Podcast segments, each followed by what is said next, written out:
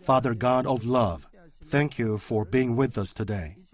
Please hold the steering wheel to secure the driving and guide your child to the destination safely. Protect your child who is driving and all passengers riding in this car.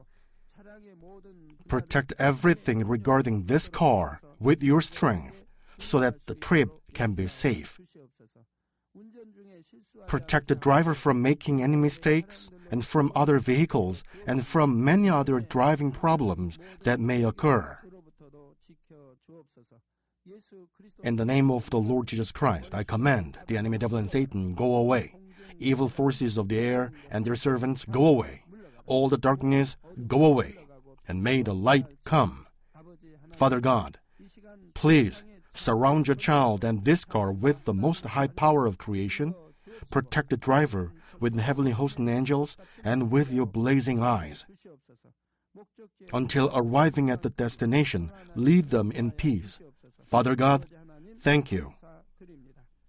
In the name of our Lord Jesus Christ, I pray. 아멘.